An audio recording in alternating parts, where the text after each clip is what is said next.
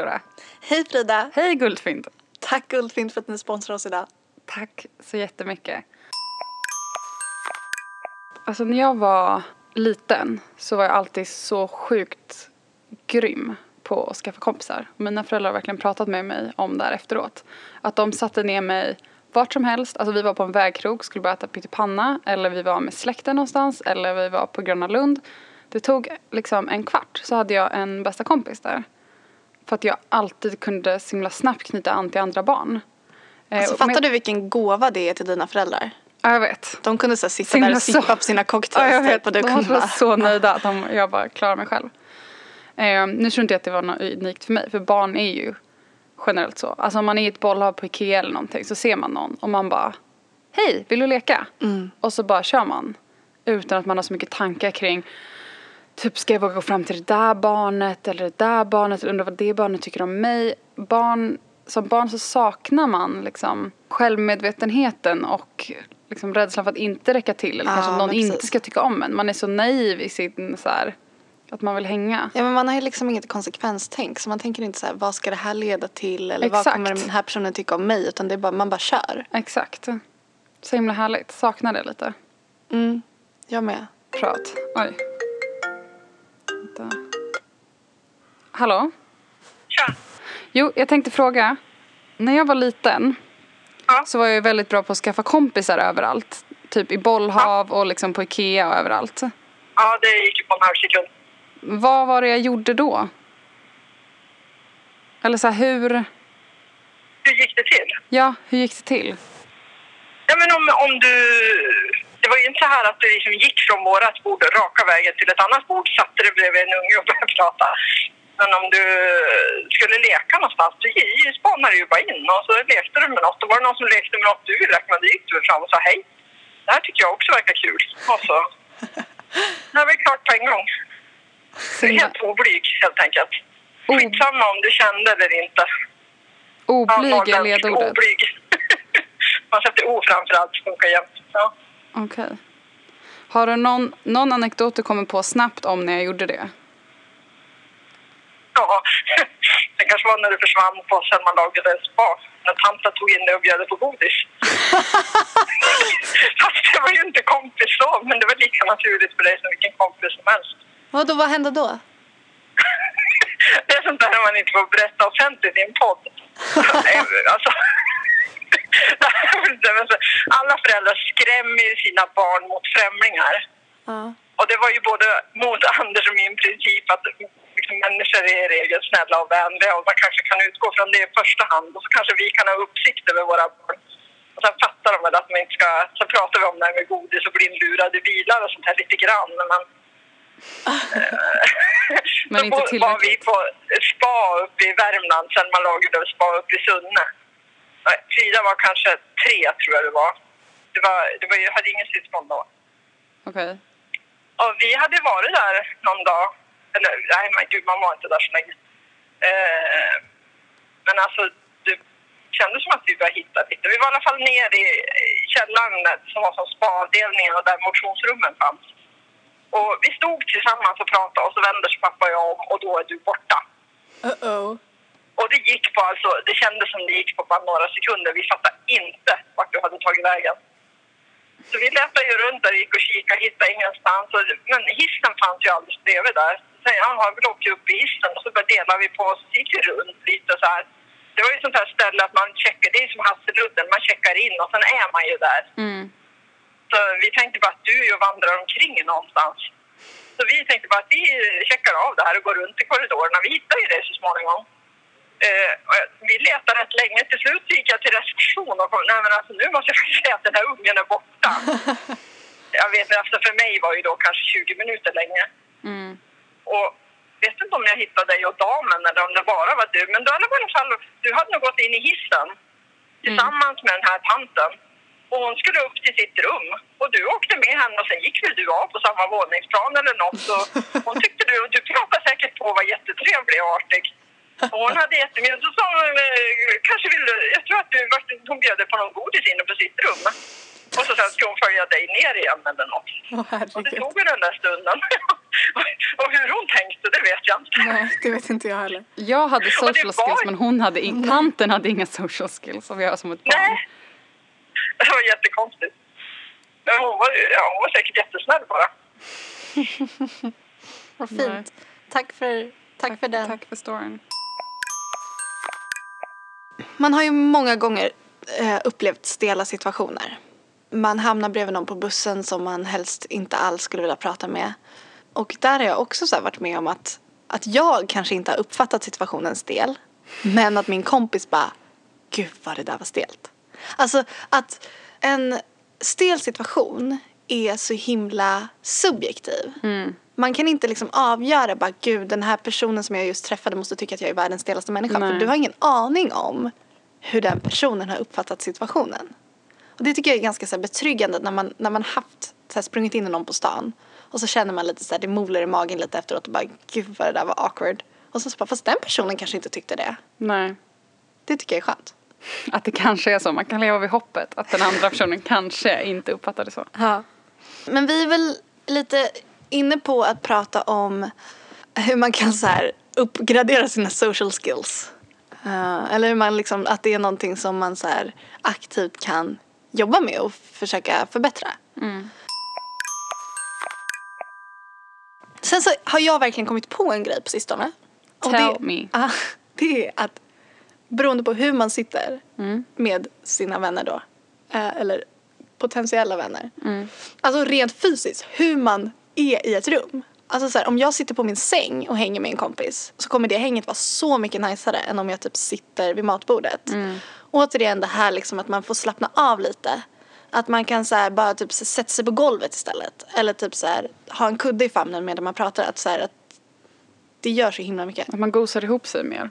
Man bryter någon barriär också om man sitter i en soffa tillsammans eller i liksom en säng tillsammans. Mm. Istället för att stela på en pinnstol liksom. Mm. Man kommer varandra närmare. Det tycker jag funkar jättebra. Och det är ju så här, typ som nu när vi sitter och spelar in det här. Det är ju- blir, jag är övertygad om att det blir en bättre podd av att vi typ sitter på kuddar på golvet istället för att typ sitta vid ett bord. Förhoppningsvis. Får vi se. Men sen så är det en grej som jag eh, vet att vi är, vi är lite olika. Och det är eh, när det kommer till fysisk eh, närhet. Vad menar du nu? Ja, men vad är det, alltså, okej.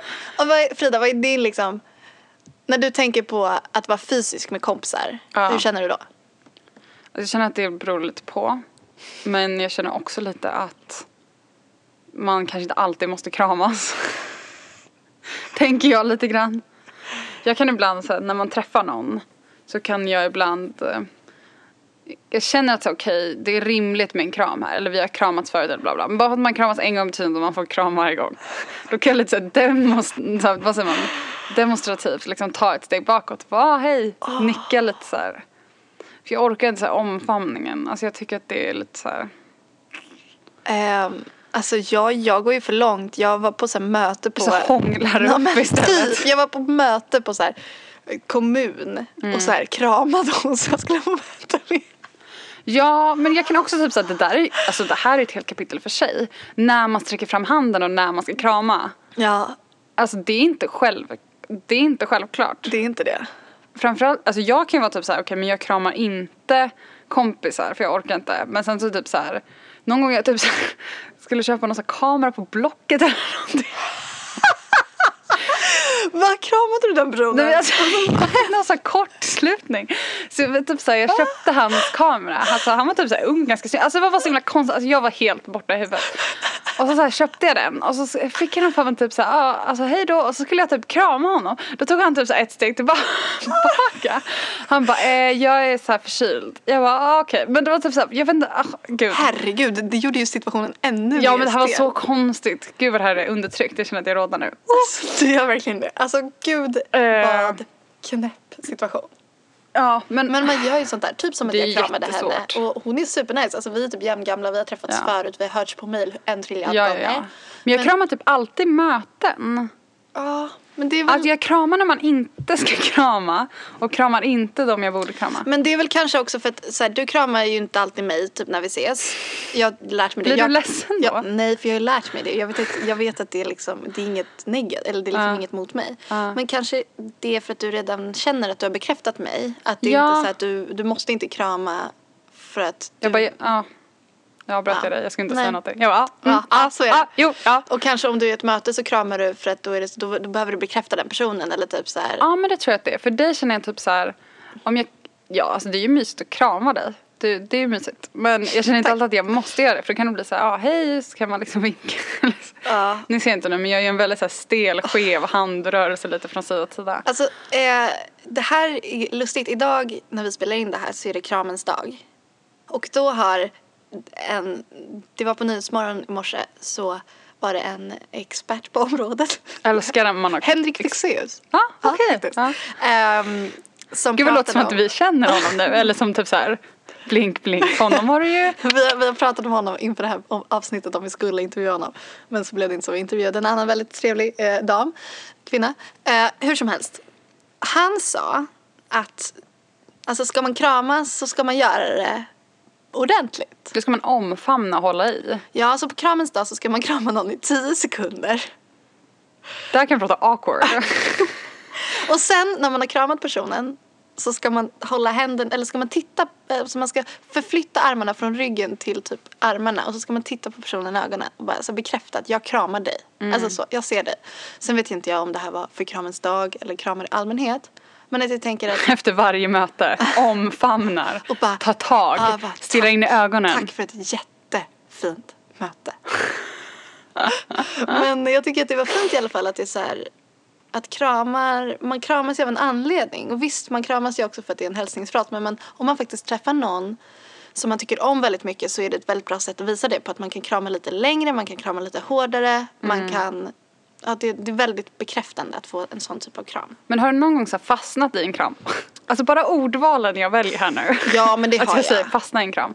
Nej, typ men, när man träffar kompisar som är jätteglada att se en. och så kramar man och så är man typ så här. Man vet inte när man ska släppa. Man börjar släppa lite. Man känner att den andra släpper inte. Den håller kvar. Så, så här, fortsätter man hålla. Men det är typ så här gamla kompisar från flera år sedan som man typ springer in i någonstans och som bara Åh gud vad kul att se dig. Man bara jättekul att se dig också.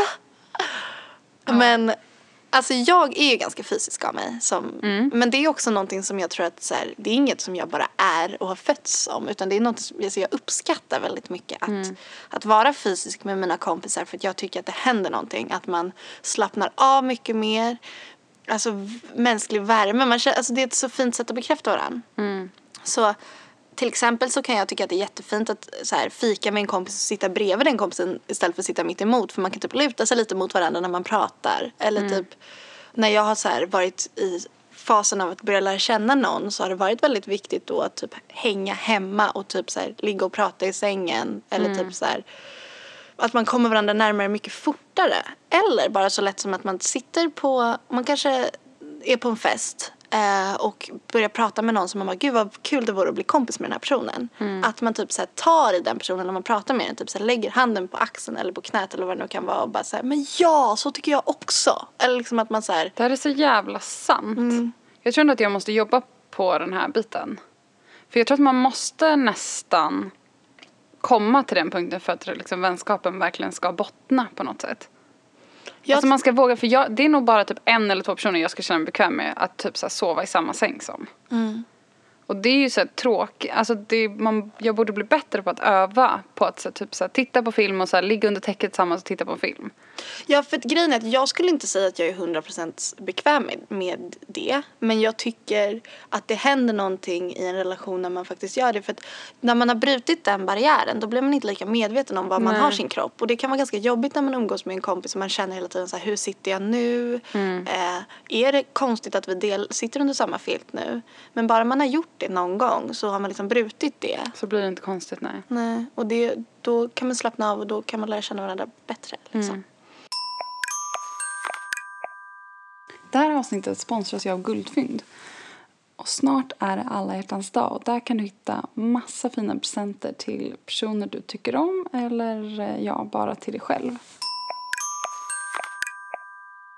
Jag får väldigt ofta frågor på bloggen om vart alla mina örhängen kommer ifrån. Alla mina små smala olika sorters silverringar och sånt. Fr- Frida har ungefär... Eh, En miljon hål i öronen. jag, jag kan inte ens se hur många du har. En, två, tre, fyra, fem, sex, sju, åtta hål i öronen. Min pappa testade mig på min födelsedag. Han bara, ah, vad fint dina åtta hål i öronen är. Jag bara, eh, tog med fingrarna och började räkna för jag har själv ingen aning. Alla, alla de örhängena kommer alltid från Guldfynd. För de har väldigt mycket fina, stilrena, basic grejer. Tips är att be dem om örhängena de har bakom kassan. Ooh. Hemligt. Då har de nämligen lådor i de flesta butikerna. Där de har massa basic olika örhängen liksom, som inte ligger ute i butiken. De är svinbilliga, Det låter som assnygga. smuggelcigaretter. Se till att ingen annan är i butiken. Böj dig över disken och hosta, väs. Jag vill ha det där. Köp Andra ett som du har. guldhjärta också och ha det på dig när du går ut så folk tror att du har handlat det. Exakt. Och så köper man någonting annat som så här, ja. Tips i alla fall. Älskar dem.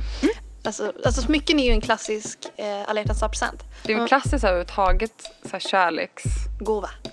Men det måste ju liksom inte vara ett brythjärta utan det kan ju vara en... Älskar dock brythjärtan. Ja, det är väldigt fint. Men det behöver ju som sagt inte vara något hjärta utan det räcker med någonting. Alltså, om jag fick en vändagspresent av dig Flora. Då kanske jag inte skulle vilja ha ett hjärta. Nej. För jag kanske inte skulle använda det så mycket. Och då är det kanske finare att tänka så här, okej vad skulle den här personen bli glad av? Man måste inte köpa någon så här stel gosedjursnalle bara för att jag tror att det är det man ska köpa. Utan man ska ju hitta någonting om man ska köpa något som passar den personen. Man kan köpa matchande örhängen. Exakt, det kan vara något helt annat. Det behöver liksom inte vara en hjärtformad. Det kan vara till exempel smycket med evighetssymboler eller bara något, något annat som känner att man som passar den personen. Mm. Och så måste man såklart inte vara kär i någon eller tillsammans med någon överhuvudtaget för att ge. Kärlekspresenter. Nej, alltså jag tycker det är finare att få kärlekspresenter från en kompis. Ja. Och för att Matthew är fett dålig på att ge presenter i alla fall så jag är så jävla ointresserad. Guldfynd har butiker i hela landet och på webben. Alltså webbshop kallas det. På internet, på det här eh, World Wide Web Där kan man också köpa. Väldigt fina smycken. Tack så jättemycket Guldfynd. Eh, skulle du vilja berätta lite om dig själv? Eh, Jag heter Jacqueline. Jag jobbar som KBT-terapeut, relationsexpert. Jag är författare, nybliven. Det är den titeln som jag är stoltast över just nu. Apropå att vi pratade om titlar här i början.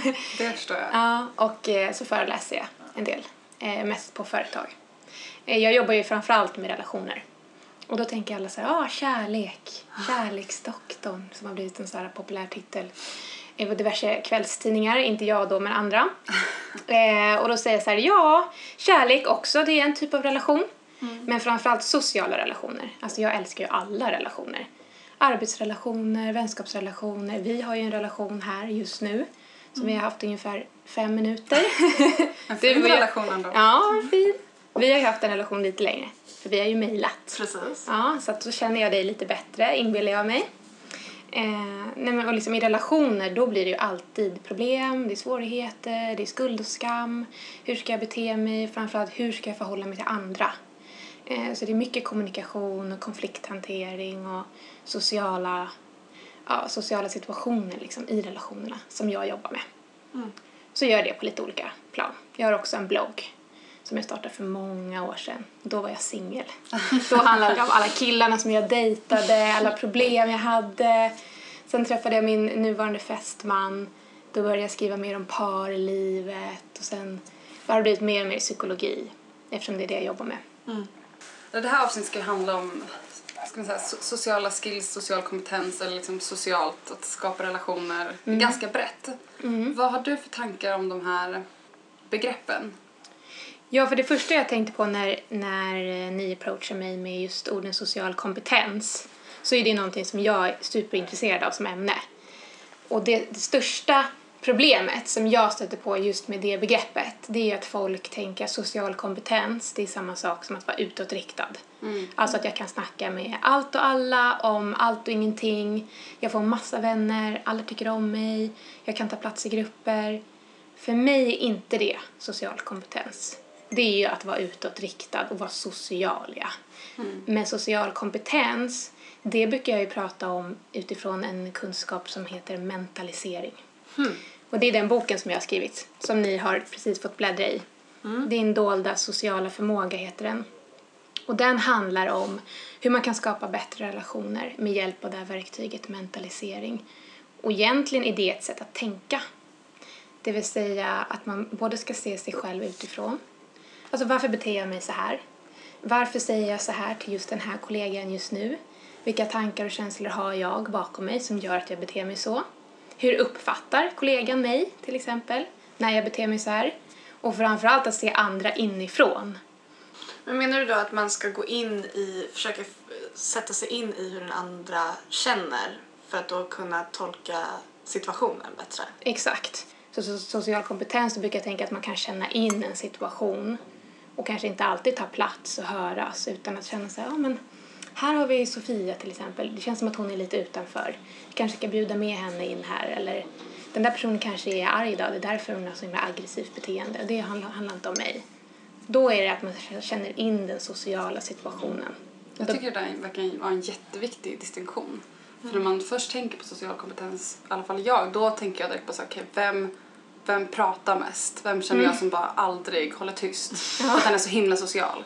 Men det betyder inte att den är social kompetent. För det är ju många situationer man har varit med den här personen där den bara borde hållit käften. Ja. Alltså den borde ha slutat prata för det funkade inte. Men att den kanske inte har de eh, känselspröten liksom. Exakt. Att eh, uppfatta det. Nej, för den kanske är så upptagen i sig själv så att den bryr sig inte om att andra börjar skruva på sig eller blir ledsna och kan inte läsa av de här signalerna som är så här, nu ska jag nog vara tyst eller nu ska jag be om ursäkt. Och då, för men, ni förstår att man måste gå upp en nivå tankemässigt. Man kan inte heller, heller alltid vara i stunden. Men man kan inte heller alltid anpassa sig efter alla andra. Alltså I boken så berättar jag som en utgångspunkt till varför jag dök på den här termen. Det gjorde jag när jag pluggade till KBT-terapeut. Då hade jag funderat länge på vad är det som gör att vissa funkar bättre med andra människor. För ni känner säkert också någon sån som är så här, ja men den där personen blir kompis med alla, verkar ju vara jättepopulär på jobbet, inte den som syns och hörs mest. Vad är det den personen gör? Det där hade jag funderat mycket på. Sen dök jag på termen mentalisering och i forskningen visar att den som kan mentalisera, den som alltså både kan se sig själv utifrån och andra inifrån, den har också större chans att lyckas i det sociala samspelet. Och det finns ganska mycket forskning på det som styrker det. Har en del människor som lyssnar och eh, läser våra bloggar och sånt där. Och då fick jag en kommentar för någon vecka sedan som handlade om att bryta is. Att liksom på något sätt eh, lätta Man upp kanske kommer till en stämningen. ny, man kanske kommer till en ny klass och man känner inte någon eller man ska börja på någon kurs eller man är Just på det. en middag hos någon kompis och man känner inte de andra kompisarna. Om du har något typ av tips. Ja, massa tips. Kul. Det handlar inte om att man ska synas och höras mest.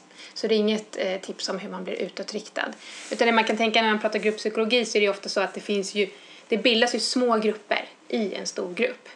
Och det bästa är att man skapar en sån liten grupp i den stora gruppen. Så ett enkelt tips det är att säga att du kommer då till en kurs där det är jag vet inte, 15 nya personer.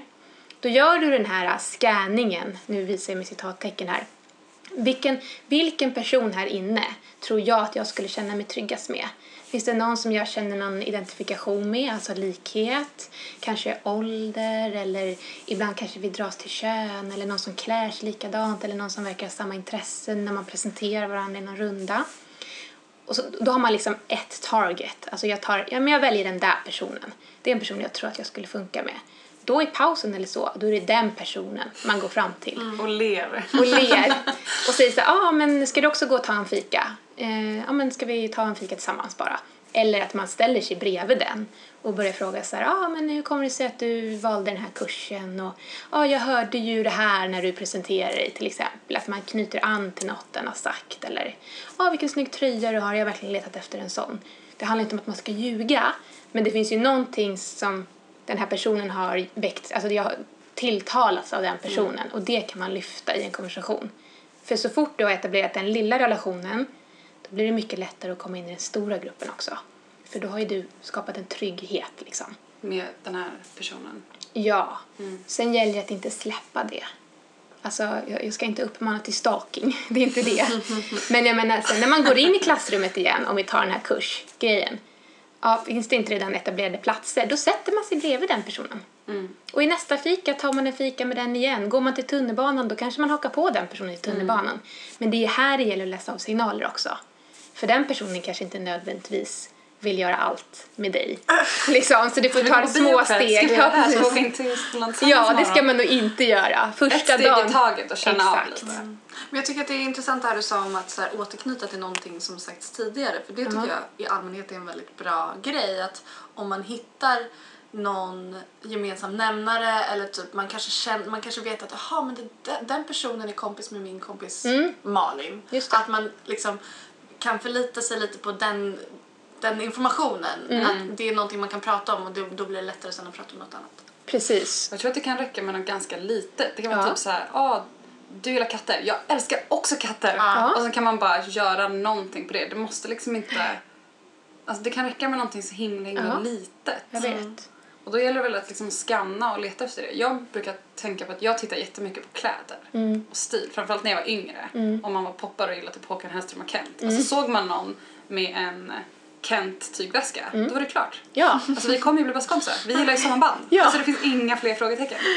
Och så, så tänker jag att man fortsätter lite sen när man blir, man blir äldre också. Att man bara hit, försöker hitta bara någonting. Ja. Identifikationsgrej liksom. För det finns ju också forskning i socialpsykologin som eh, tyder på att vi gillar ju folk som vi uppfattar i alla fall är mer lika oss själva. Mm. Och vi gillar också folk som uppenbart gillar oss. Så att om jag... Det, det förstår jag. Ja, för att vi gillar ju att liksom spegla oss i oss själva så här. Så att om jag har sagt att vilken snygg tröja jag har också tänkt köpa en sån och du klär verkligen i den. Då känns det ju som att jag tycker att du till exempel ser bra ut. Ja, då kommer du säkert tycka lite mer om mig. Eftersom hon, Flora vet att hon ser bra ut. Men, men jag tänker bara att vi ska vara försiktiga så att vi inte springer omkring liksom, och slänger ur oss klyschor för att vi har lärt oss det eller för att vi liksom, drar en lögn. För att eh, man måste vara autentisk när man ska bygga en riktig relation. Och alltså många av mina bästa tjejkompisar, förutom de här som man får lite på köpet när man eh, typ går på gymnasiet och sådär. ja, man får, ja, men du vet, det, då var det så lätt. Liksom. Man gick i en klass och sen så har man bara hållit ihop. Jag är ju 31 nu så jag har faktiskt flera som jag har hållit ihop med från gymna- gymnasiet. Men de som jag har, eh, kompisar som jag har fått på senare år, det är nästan alla förutom en som jag själv har tagit den första kontakten. Mm. Till exempel en tjej, vi skrev för samma tidning, för jag är ju journalist i grunden. Eh, och alla frågade om jag kände henne eftersom vi skrev för samma tidning, samma ämne. Vi skrev psykologi och relationer båda två. Tänkte så här, nu alla pratar om den här tjejen. Nu ska jag fan leta upp henne på nätet så ska jag mejla henne på Facebook. Så gjorde jag det. Hej, alla pratar om dig, alla tror att jag känner dig. Det gör jag inte, men vad fan, vi kan ta en lunch. Och idag är vi liksom bästa kompisar, de som kommer på mitt bröllop i sommar. Så det är så här, Vad fint. det var bara för ett Facebook-mail. Mm, jättefint. Så ibland måste man våga. Jag har dragit sådana mejl och försökt få lunch och fika med folk som inte har nappat. Men ja, då var inte de intresserade av att träffa mig. Var så jag och Frida lärde känna vi varandra. också Aha. lunchat? Ja, det var Facebook-mail. Ja. Ja, det var det. Första dejten. Mm. Vad, är det du, vad är det du undrar Jag kring undrar- Så vad ska man göra om man är nervös? Och... Ja precis, för, att För att man de inte ska flesta spy är på den ju andra personen. extremt nervösa inför en dejt och man Ja. vet inte vad man ska prata om. Man går dit och bara herregud vad händer om det blir tyst? Vad gör jag om det blir tyst? Ja. Alltså finns det någonting man kan så här, ha, något verktyg man kan, eller något man kan ha i fickan? Mm. Liksom. Det första man ska tänka på tycker jag, det är så här, vad är det värsta som kan hända? Det är en klassisk terapifråga. Ja men då tänker jag typ såhär, men det är att jag kommer spy på den här personen. Ja, vad händer då då? Då säger den, gud vad äckligt. Ja, gross." och men, om, om det, men, men, vänta, men vi tar det scenariot. Tänk om du har så här blivit matförgiftad. Nej men jag tänker att jag spyr av nervositet på den Ja, personen. okej, men okej, inte bara jag Nej, Nej. precis. Men du spyr på den personen. Och om han säger, fy fan vad du är äcklig, nu drar jag. Har inte han visat sitt rätta jag då? Snacka om noll då? om händer. Nej men, vad skulle du säga om någon spydde på dig? Skulle du bara... då. Ja, men det tycker jag är ganska taskigt. Nej det skulle Jag skulle- Då skulle man säga men gud hur är Ja, det? Och sen så exakt, skulle hur man säga du? hej då så skulle man ringa en kompis och bara alltså du anar inte vad som händer precis. Det här är helt overkligt. Ja, det skulle man säkert göra. Men man kanske skulle kunna, eh, alltså han kanske skulle ta hand om dig. Han kanske bara, men gud, hur mår du? Jag ska hämta vatten. Och sen så får ni en skitbra relation. Det vet du inte. Det är sant. Du är bara rädd för att han ska tycka att du är äcklig. Det vore ju lite sjukt om han, eller hon som man är på dejt med, Mm. ställer sig upp och bara stirrar på en och så går därifrån. Alltså, det är ju en, det är en vidrig människa. Ja, då har du ju fått reda på det på Då en sparade kvart liksom. man typ fem dejter Ja, på den exakt. här. Då hoppas man att hen inte är, att man inte är jätteförtjust i hens alla vänner också. Alltså, det är en helt kompisgäng man har sumpat. Ah, ja. Så Ja, men det jag kan tänker, vara en det skulle kunna vara en sån. Ja, det skulle Tips absolut nästan. kunna vara. Spy på din dejt och så får vi se hur dejten. reagerar. Nej, men en annan grej som eh, man, jag tycker att man ska försöka när man ska ändra te- tankemönster. Det är det här med att inte vara så orolig för kommer den här dejten att tycka att jag är bra? Kommer jag att bli uppskattad? För det är ju en grej som väcker nervositet. Utan snarare gå dit med inställningen, okej, jag har en timme här, det är alltid bra att tidsbegränsa det. Eh, nu ska jag se om den här personen är något för mig. Har den här personen någonting som jag tilltalas av? Vad kan jag lära mig om den här personen? Att försöka väcka sin nyfikenhet istället för att tänka, nu går jag in i en bedömningssituation och nu ska jag se om jag duger. För vem blir inte nervös av det? Det är ju katastrof liksom. Eh, och sen så pratar jag alltid om aktiva dejter. Alltså jag har dragit det här, alltså det har jag sagt i så många år, i så många intervjuer. Och jag tänker aldrig sluta säga det. Gör inte det. Aktiva dejter. Boka en bowling i en timme och sen får vi se vad som händer. Är det katastrof, då kan jag bara gå därifrån. Och när man bowlar behöver man inte ställa en massa smarta frågor Nej. och kolla om vi passar ihop resten av livet. Vi går dit, har roligt en timme. Är det bra kemi kommer vi garanterat ta den där ölen i baren efteråt liksom. Och inte så här göra så stor grej av det. Utan bara göra det till en rolig sak. Eller ta en promenad på 30 minuter liksom. Men jag tycker att det är roligt där som du återkommer till att, att tänka vad får jag ut av det här? Mm. För jag, jag märker ju det att, att jag nog hela tiden tänker på så här, nu ska jag prestera, Mm. Nu ska jag prisa den här personen. När jag går härifrån ska den här personen vara så jävla golvad av mig. Ja. Istället för att tänka typ så här, kommer den här personen golva mig? Ja. Exakt. Alltså man fokuserar alldeles för mycket på att leverera för någon annan person. Just det, och anpassa sig. Exakt. Som vi var inne på tidigare. Typ så, ah, den här personen verkar gilla det här. Ja men då är jag lite mer sådär. Eller Ja. liksom att försöka snappa upp sånt. Exakt. Och Det det är bara så ja. onödigt. Och destruktivt det känns. Ja. Och det blir inte en sund start heller. Alltså om jag tycker om, jag älskar att spela biljard. Jag har varit på så många första biljarddejter. Jag spelar fortfarande biljard med min fästman sen. Men, eh, för ni, ni liksom brukar gå och spela biljard? Ja, nu gör vi det. Ja, han- vad- Men innan jag träffade honom, då var jag på massa biljarddejter. För det tycker jag så här, det kan man göra året om. Och du är bra på det så att alla kommer bara gud vilken cool tjej. Alltså jag har blivit väldigt bra på det kan jag säga. Jag var inte det i början. Det kan man se som en bonus om man dejtar mycket. Att man blir sjukt man blir grym bra. på någonting. Ja, precis. Om man väljer samma Alltså på aktivitet. tionde dejten med någon sån random person, alltså så jävla grym på bowling. Alltså bara kör strike efter strike efter strike. Där kan man snacka om att golva någon annan. Ja, verkligen. Ja. Nej men jag tänker då, för jag var också väldigt fast i det här, jag har inte problem att prata men när jag känner att jag ska prestera då så får jag så här perfektionistdjävulen i mig väx. Och så måste jag säga en massa smarta grejer då för att han ska tycka om mig. Och det där försvann liksom medan man spelade biljard. För jag hade fullt sjå att hålla koll på alla bollar, vilken färg som var min och liksom dricka av den där ölen och så då blir det mycket mer avslappnat samtal. Och att det sker saker man kan prata om. Ja. Alltså om någon missar så bara åh nej gud nu missar du den. För om man sitter mitt emot varandra på, vid ett bord på ett café med Nej. kaffe och Nej. bara tittar på varandra. Att måste man försöka skapa samtalsämnen ur tomma luften. Alltså man, Mm. det är ju jättesvårt. Och sitter och tittar på den där kaffen och bara ska jag våga ta en sipp eller kommer jag dö på handen? Ja, jag också typ så eller så om jag tar en klunk nu börjar han prata då kanske alltså, man börjar tänka på så konstiga Ja. saker. Typ nu har jag druckit en gång, ska jag dricka en gång till fast det var lite för tätt. Alltså, Ja. alltså det blir för mycket tomtid att tänka på vart man har händerna. Medan jag tror att det är aktiva är jättebra. Har ni fler tips förutom biljard eller bowling? Eh, alltså vanlig promenad, sånt fall med en take away kaffe, det är ju ganska populärt. Mm. För då är man ute också. Men Man kan ju kasta pil, man kan ju gå på stand-up. Man behöver inte vara fokuserad på att man ska kunna prata med varandra. Alltså nej, bio tycker jag är dåligt liksom. Ja. Men stand-up en timme och typ ta något i baren eller ta en fika sen, fine, det funkar ju.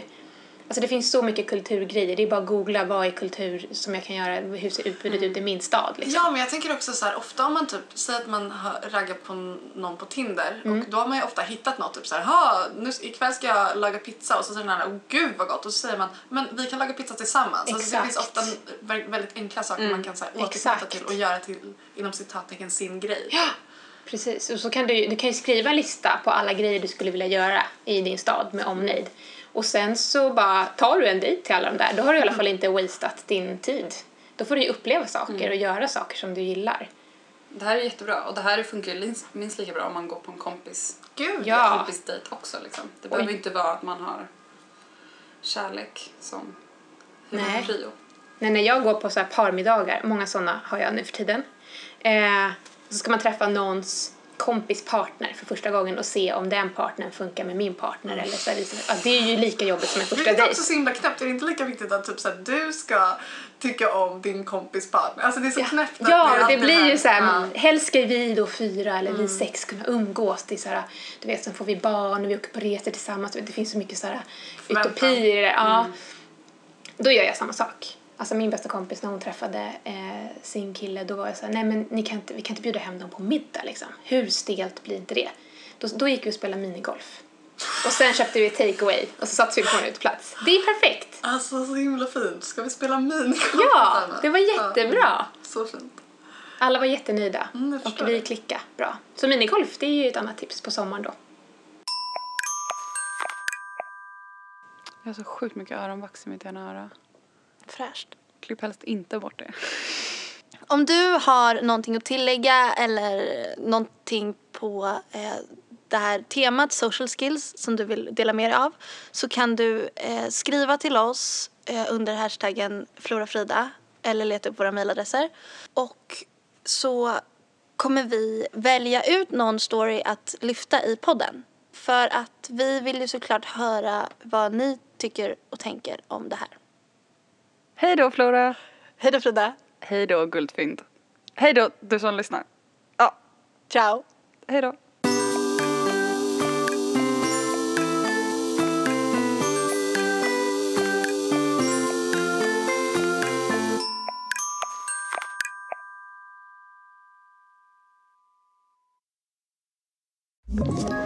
Ett poddtips från Podplay.